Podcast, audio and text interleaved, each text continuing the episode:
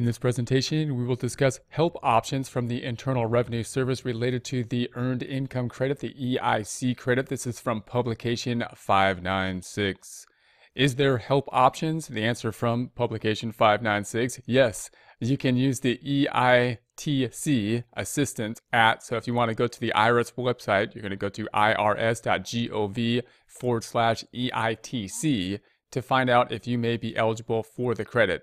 The EITC assistant is available in English and in Spanish. So if you want to help going through kind of these questionnaire type items, items, there are some resources online. So it's useful to, to think about these publications, the rules, and then go through the resources online. And there are some resources that the IRS gives to help with the calculations of the earned income credit and know whether or not we qualify, which is basically, of course, the steps we have to go through. Do we qualify for it? Number one.